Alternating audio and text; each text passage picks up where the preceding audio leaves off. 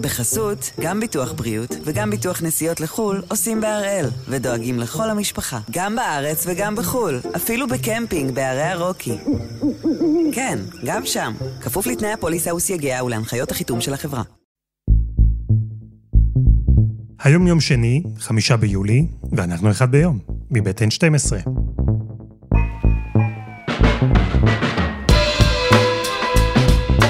אני אלעד tzamach יוסף, ואנחנו כאן כדי להבין טוב יותר מה קורה סביבנו.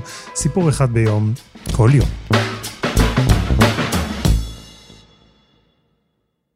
הפעם זה לגמרי שלנו, באמת. ההגרלה נוחה, הנבחרת, בכושר מצוין. הפעם אנחנו לגמרי יכולים לעשות את זה.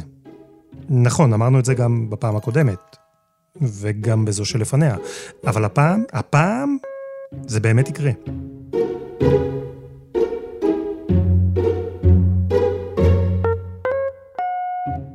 נו, אז מה אתם אומרים? איך החיקוי של אוהד נבחרת ישראל בכדורגל שעשיתי? בול, נכון? כי כבר שנים, הרבה שנים, שזה ריטואל קבוע. יש ציפיות גבוהות, והחסבה גדולה שבאה אחר כך, והנה גם הפעם, כמו בזו שלפניה, וזו שלפניה, את משחקי היורו, הישראלים רואים מהבית. אז הפעם בעזרת כתב הספורט שלנו, בן מיטלמן, אנחנו שואלים, למה? ומה אפשר לעשות כדי שגם שחקנים במדים כחול לבן יעלו סוף סוף על הדשא המרכזי עם הנבחרות הגדולות באמת.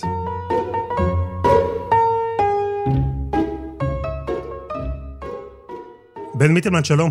שלום אלעד. תשמע, דנמרק זו מדינה של פחות מ6 מיליון תושבים. שוויץ, מדינה של פחות מ9 מיליון תושבים. צ'כיה, מדינה של 10.5 מיליון תושבים. והנה אנחנו רואים ביורו הזה, הן שם, הן לא לבד, הן מצליחות, כלומר, זה אפשרי. זה לגמרי אפשרי, והדבר העצוב שאנחנו לא רואים את זה רק ביורו הזה, אנחנו רואים את זה כבר שנים על גבי שנים על גבי שנים. אני חושב שדבר אחד שכן השתנה זה לפחות ההכרה בזה שאנחנו בבעיה. אם היינו מדברים 10 שנים אחורה, עוד היינו בתקופה שהקהל, התקשורת, השחקנים עוד חשבו למה הם כן ואנחנו לא, בקטע של הנה אנחנו יכולים לעשות את זה. אז מאז הדברים השתנו, זאת אומרת, היום אנחנו גרועים ואנחנו יודעים שאנחנו גרועים, אנחנו יודעים שיש לנו דרך ארוכה לעשות כדי להגיע למדינות שציינת. וזה שלב ראשון בלצאת מהמשבר, זה להבין שאתה בבעיה. אני כן רוצה להגיד שבסוף, הזכרת את מספר התושבים בכל מדינה, זה סוד גלוי בכדורגל שאין קשר בין מספר התושבים להצלחה של מדינה בכדורגל. בוא, אם זה היה המדד, אז נבחרות סין והודו היו מגיעות כל 4 שנים לגמר המונדיאל, וזה הרי כמובן לא קורה, הודו מעולם לא הייתה במונדיאל, סין למרות כל הכסף וכל הניסיונות לא הגיעה למונדיאל מאז 2010, אם כבר, אז המדד החשוב הוא מספר הכדורגלנים, ולא מספר התושבים במדינה. וגם במדד הזה, כמו בכל הדברים האחרים, ישראל נמצאת הרחק מאחור. אגב, משהו אופטימי, תדמיין לרגע את כל הנבחרות שאי פעם הפילו ליורו, מייבשת אירופה, שים אותם בצד אחד. בצד השני, תשים את כל הנבחרות באירופה, שמעולם לא הפילו ליורו. עכשיו, מתוך הקבוצה השנייה של הנבחרות שמעולם לא הפילו. כלומר, הטובה מבין הגרועות. בדיוק. אתה יודע מי נמצאת עם האחוז ההצלחה הכי גבוה ההיסטורית? אני יכול לנחש. נבחרת ישראל. אז בעצם מזה אני לומד, שאולי הבאה בתור שתערוך את הופעת הבכורה שלה ביורו, היא ישראל. אני מוכרח אבל להגיד עוד משהו בעניין הזה. יש לנו כאילו אובססיה לאומית תמיד למתי נעפיל למונדיאל או ליורו. מאז 1970, אני שומע את זה מאז שאני ילד, וזה כל הזמן באמת אובססיה, חייבים כבר פעם אחת לעלות. עכשיו זה נכון, ואני מבין את זה. ואני גם רוצה שיעלו פעם אחת, זה באמת, הגיע הזמן. אבל עד שלא באמת ישנו דברים מהיסוד, לטווח הארוך, זה לא כל כך ישנה.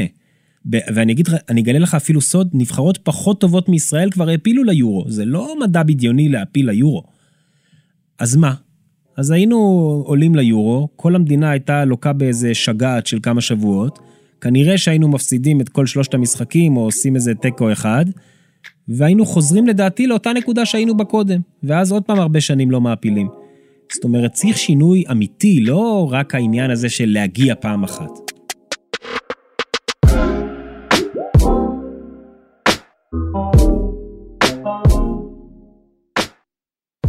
אז ביססנו דבר אחד, יש בעיה. השאלה היא אם תמיד הייתה בעיה, או שמשהו קרה במהלך הדרך שהוביל את ישראל לצד הלא מחמיא של הדירוג העולמי. פרופסור יאיר גלילי הוא פרופסור למדעי ההתנהגות במרכז הבינתחומי בהרצליה, וחבר בוועדת רישוי מועדונים של איגוד הכדורגל האירופי. הוא חולה הכדורגל, אבל לא פחות חשוב, הוא גם ממש חוקר את זה. פרופסור גלילי, מתי הכדורגל בכלל הגיע לישראל? אז קודם כל, כדורגל, ענף ספורט הכי פופולרי בישראל, במידה רבה בגלל שהוא ענף הספורט הוותיק בישראל. הוא הרבה לפני קום המדינה, הוא מגיע לישראל בסוף המאה ה-19, עולים שמגיעים מרוסיה מביאים את המשחק. אתה יודע, ב-1948 הנבחרת נוסעת לגייס תרומות למדינה שרק קמה. אבל בשלבים יותר מאוחרים, בשנות ה-50, בוודאי בשנות ה-60, ישראל הגיעה להישג הגדול שלה ב-1964, היא הופכת להיות אלופת עמי אסיה. אבל היא נוסעת לחזק את הקשרים שלה באסיה, אני מזכיר שאנחנו מדינה צעירה שנלחמת על מקום בסוג של גיאופוליטיקה שמאוד מאוד לא מחבבת אותה. כדורגל בהחלט היה איזשהו סוג של ענף ייצוא, שבו ישראל מנסה להראות שהיא מדינה חזקה, מתוקנת, שמסוגלת להביע חותם. יש מדינות שהקימו נבחרות כדורגל, ויש נבחרות כדורגל שקמו עוד לפני המדינה שהן מייצגות. ולנבחרת ישראל, או כפי שהיא נקראה בעבר, נבחרת ארץ ישראל, היו אז תפקידים שהם לא רק כדורגל. ואחרי שכבר הוקמה המדינה, היא שובצה בין נבחרות אסיה. אז עוד שיבצו לפי האטלס, ולא לפי הפוליטיקה. ונבחרת ישראל הופכת, תאמינו או לא, לסמל של הצלחה. נבחרת ישראל מהווה איזשהו חוד חנית של לאומיות. הייצוג של ישראל, זה הרבה פעמים אנחנו נגד העולם. נבחרת ישראל היא שיא הכוכבות של מה שקורה פה במדינה. קודם כל צריך להבין שישראל, ההצלחה שלה מתחילה ב-1960. מאוד מאוד מפורסם, ערב פסח 1960, ישראל מנצחת בבלגרד את יוגוסלביה, רפי לוי שכובש שני שערים, הופך להיות יקיר המדינה, וזה 1960. 1962, ישראל שוב מצליחה להגיע לשלבים הכמעט סופיים של ההפלה למונדיאל, אבל לא מצליחה, היא מפסידה אז לאיטליה. ב-1964 היא זוכה באליפות אסיה, בין היתר בגלל העובדה שהיא נערכה פה בישראל, ויתרון הביתיות פה הוא מאוד מאוד משמעותי. 67 אנחנו מעפילים למשחקים האולימפיים במקסיקו סיטי.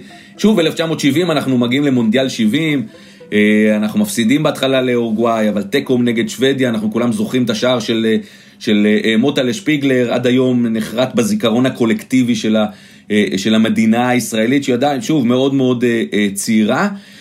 אנחנו עד 1974, 1974 זה קו פרשת המים, מכיוון שישראל בעצם מסיימת לשחק באסיה. ואז הגיעה נקודת המפנה. אחרי שמדינות ערביות באסיה החרימו את ישראל, הנבחרת הקטנה מהמזרח התיכון עברה בכלל לשחק באותה קונפדרציה יחד עם אוסטרליה ופיג'י. אבל זה צריך להבין, אלעד, שזה תהליך שלוקח למעלה מעשור. זאת אומרת, זה 12-13 שנה שבו אנחנו יוצאים בעצם מאסיה, אולי אפילו קצת יותר זמן, עד שמקבלים אותנו לאירופה, ולכן אנחנו נאלצים להתמודד בבתים המוקדמים בכל מיני מקומות, בעיקר באוקיאניה.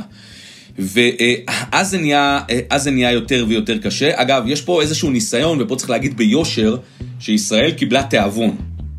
וכן, לא צריך להיות מומחה לגיאוגרפיה כדי להבין שזה לא הגיוני. וכך בשנות ה-90 נבחרת ישראל בכדורגל, אימפריית הכדורגל של אסיה, הגיעה לליגה אחרת, תרתי משמע, לאירופה. מיטלמן, זה כבר בעצם משחק אחר לגמרי. הטורניר הראשון שבעצם ישראל נכנסה לאירופה במוקדמות מונדיאל 94.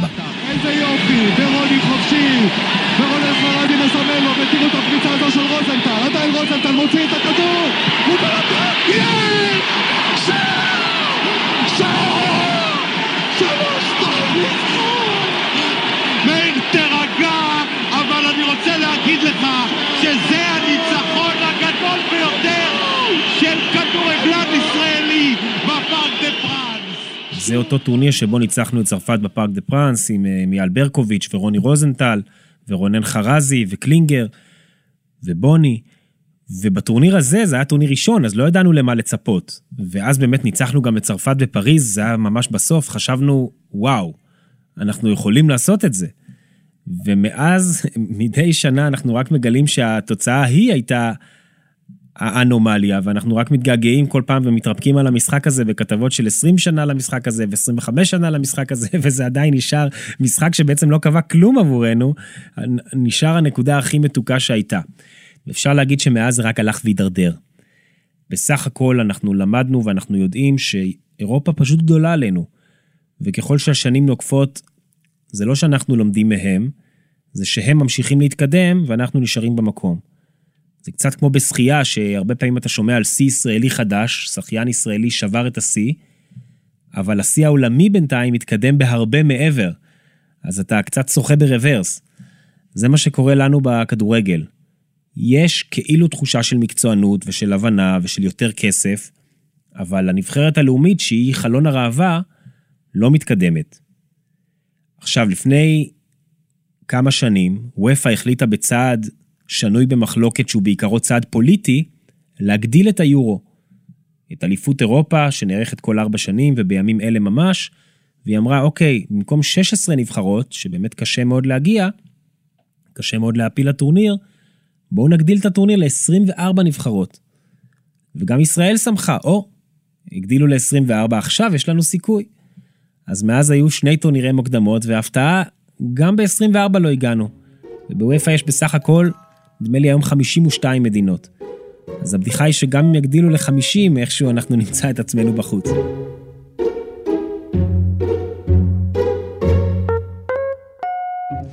אז הצטרפנו למועדון הגדול והעשיר של הכדורגל העולמי, אירופה, ואתה אומר שאירופה מתקדמת כל הזמן, ואנחנו נשארים במקום. שזה בפועל אומר שאנחנו הולכים אחורה. מה שקרה מאז, זה שאירופה עשתה המון צעדים קדימה, ובכל המדינות שציינת מקודם, בשוודיה, בכל מדינות סקנדינביה, בבריטניה, בבלגיה, מדינות שעשו כל כך הרבה צעדים כדי לקדם את הכדורגל, וראו קדימה כמה שנים, בזמן שפה לא עשו אפילו מילימטר, אפילו צעד אחד קדימה.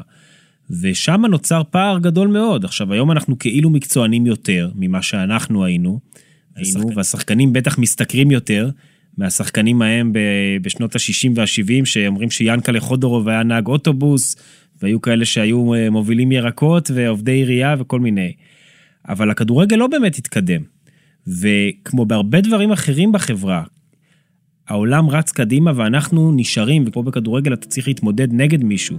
ואתה רואה את הנבחרות האלה, אתה אומר גם בצדים שאולי נתחיל לעשות היום, יניבו פירות בעוד הרבה שנים קדימה.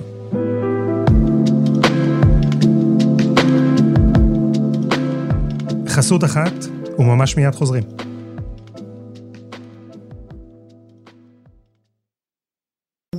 בחסות, גם ביטוח בריאות וגם ביטוח נסיעות לחול עושים בהראל, ודואגים לכל המשפחה, גם בארץ וגם בחול, אפילו בקמפינג בערי הרוקי. כן, גם שם, כפוף לתנאי הפוליסה וסייגיה ולהנחיות החיתום של החברה. מיטלמן, אז אמרנו שיש בעיה בכדורגל הישראלי, אנחנו כבר בשלב שבו אנחנו מודים בזה, ונכון שבעבר אנחנו התחרנו בסביבה הרבה יותר נוחה, אבל גם באירופה, בזמן שהאירופאים התקדמו, אצלנו נתקעו. בוא נפרוט את זה. למה זה קורה? אז המדד המשמעותי יותר להצלחה של נבחרת, זה לא כמובן מספר התושבים במדינה, בטח לא אצלנו, כשאנחנו יודעים שיש מגזרים שלמים שפער בינם לבין ספורט הוא פער תהומי, אלא כמה ספורטאים רשומים יש, וכמה במקרה שלנו כדורגלנים רשומים יש. עכשיו, אתה ואני גם עבדנו על כתבה כזאת לפני כמה שנים, שהוכיחה שהמצב של ישראל בעניין הזה הוא איום ונורא. ואתה רואה את זה גם בכדורגל, מעט מאוד כדורגלנים.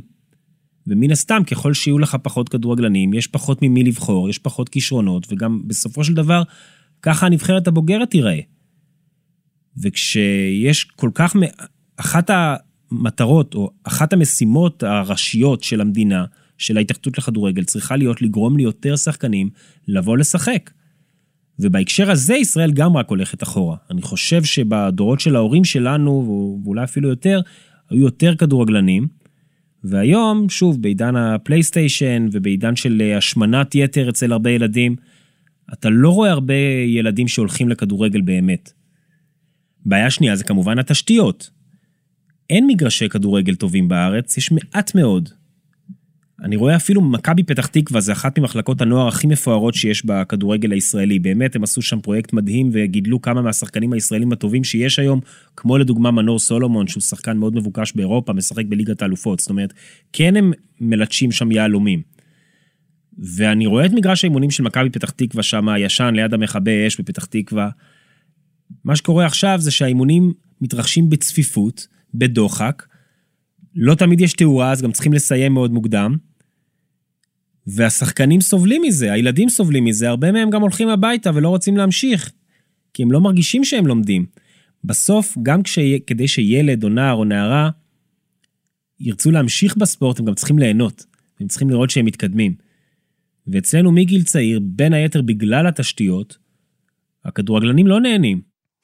אני בהחלט יכול לומר לך שבאנגליה, לדוגמה, ולא רק כאן, ההשקעה בילדים היא אדירה. יש ממש אקדמיות מפוארות לכדורגל מגיל צעיר, והן מחפשות שחקנים לא רק מכאן, אלא מכל העולם.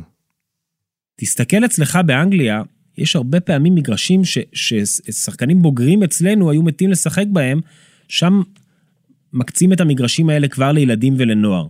וזה דבר מאוד משמעותי. פעם הייתה אולי איזושהי מחשבה, נגיד בפאבלות של ברזיל, שככל שתגדל בעוני יותר גדול ותקפיץ כדור בשיפוע ליד הביוב, אתה תצא שחקן יותר טוב.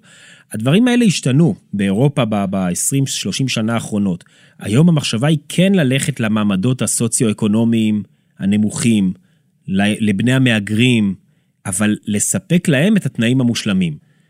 הרי זה לא סוד, חצי מנבחרת בלגיה, זה מהגרים ובני מהגרים או בני בני מהגרים, וכך זה גם בנבחרת צרפת, וכך זה בנבחרת הולנד, וגם בנבחרת אנגליה שלך רבים מהשחקנים ממעמד סוציו-אקונומי נמוך מאוד, ואנחנו רואים את הדבר הזה, זה לא במקרה, זה מכיוון שהמדינה ידעה בפרויקטים לאומיים ללכת לשכונות האלה הקשות, ודווקא אצלה מכסף ציבורי לבנות מגרשים נפלאים, להביא להם מאמנים טובים, כי הילדים האלה, משם יצאו הכוכבים, וישראל אף פעם לא השכילה לעשות את זה. אז אמרנו שאין מספיק שחקנים, ואין תשתיות. זהו, חוץ מזה הכל בסדר? אני חושב שהדבר הכי משמעותי, זה מאמנים. כל מעמד המאמן הרי בישראל, הוא מעליב.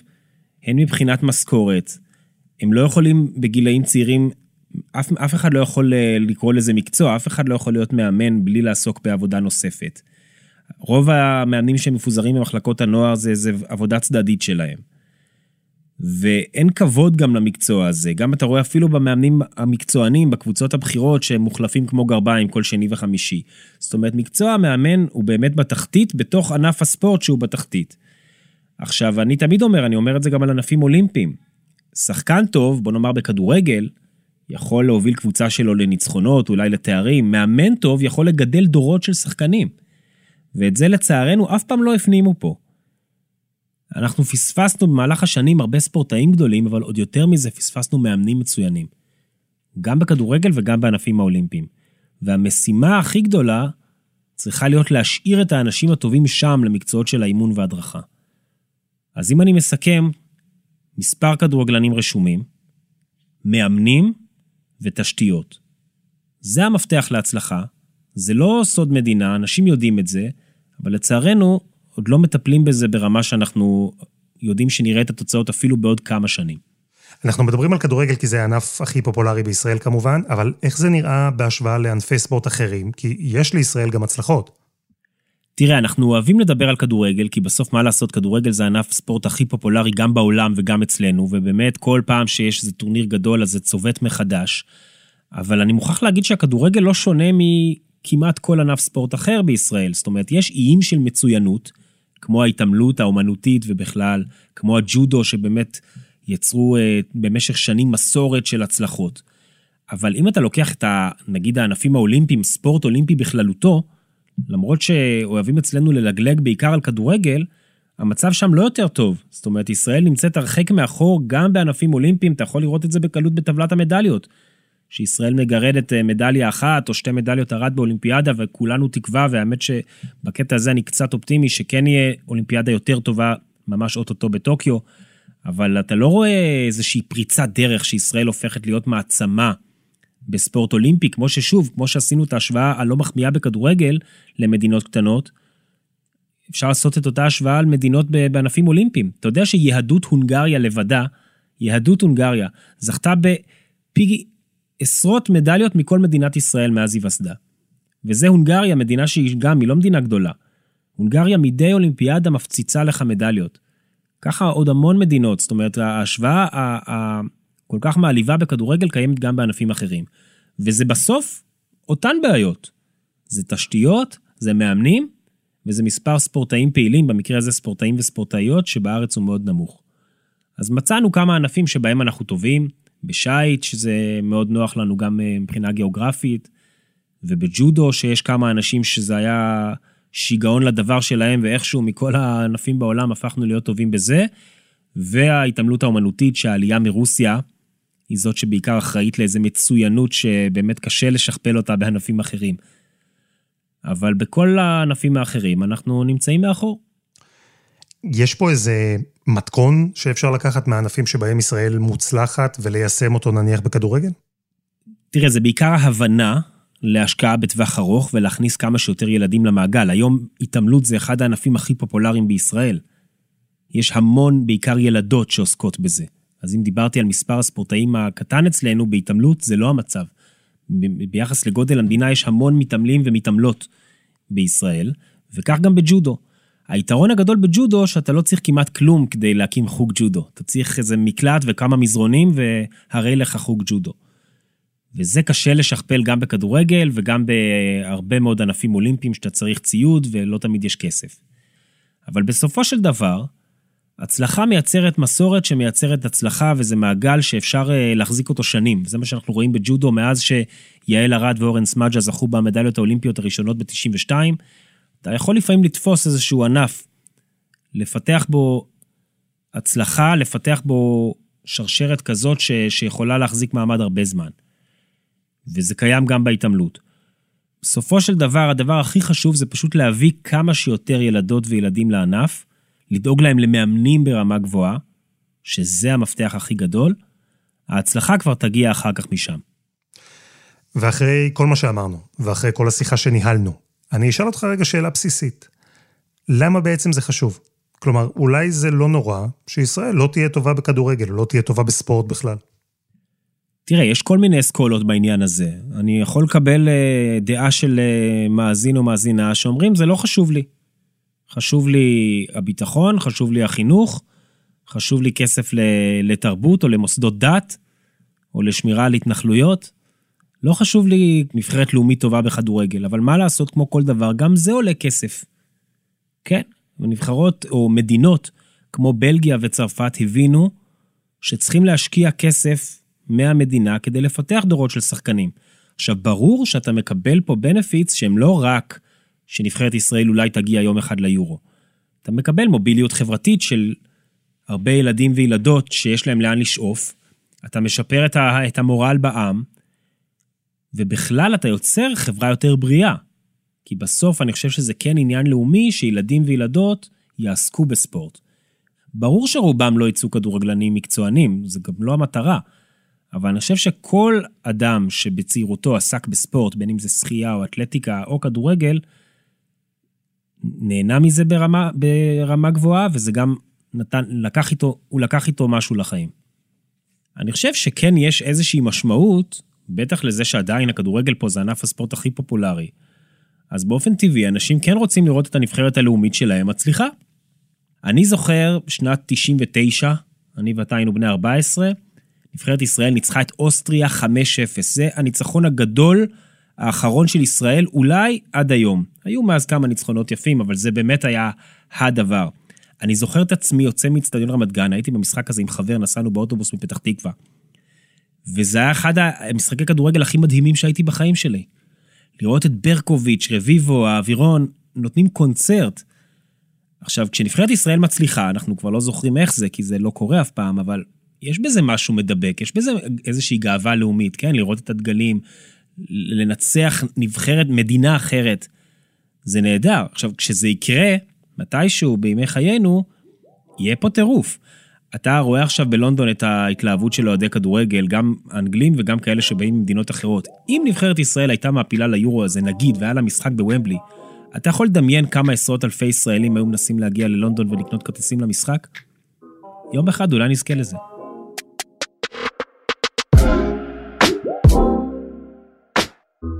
בן מיטלמן, תודה רבה. תודה, אלעד.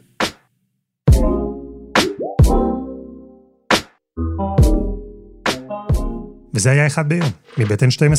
הפרק הזה וכל הפרקים הקודמים שלנו זמינים עבורכם כל הזמן ב-N12 ובכל אפליקציות הפודקאסטים. אנחנו גם בפייסבוק, חפשו אחד ביום, בואו להמשיך את השיחה איתנו שם.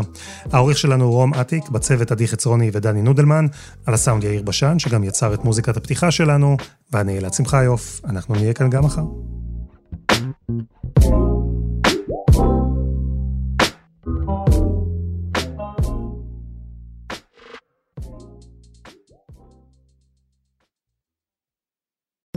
בחסות, גם ביטוח בריאות וגם ביטוח נסיעות לחול עושים בהראל ודואגים לכל המשפחה, גם בארץ וגם בחול, אפילו בקמפינג בערי הרוקי.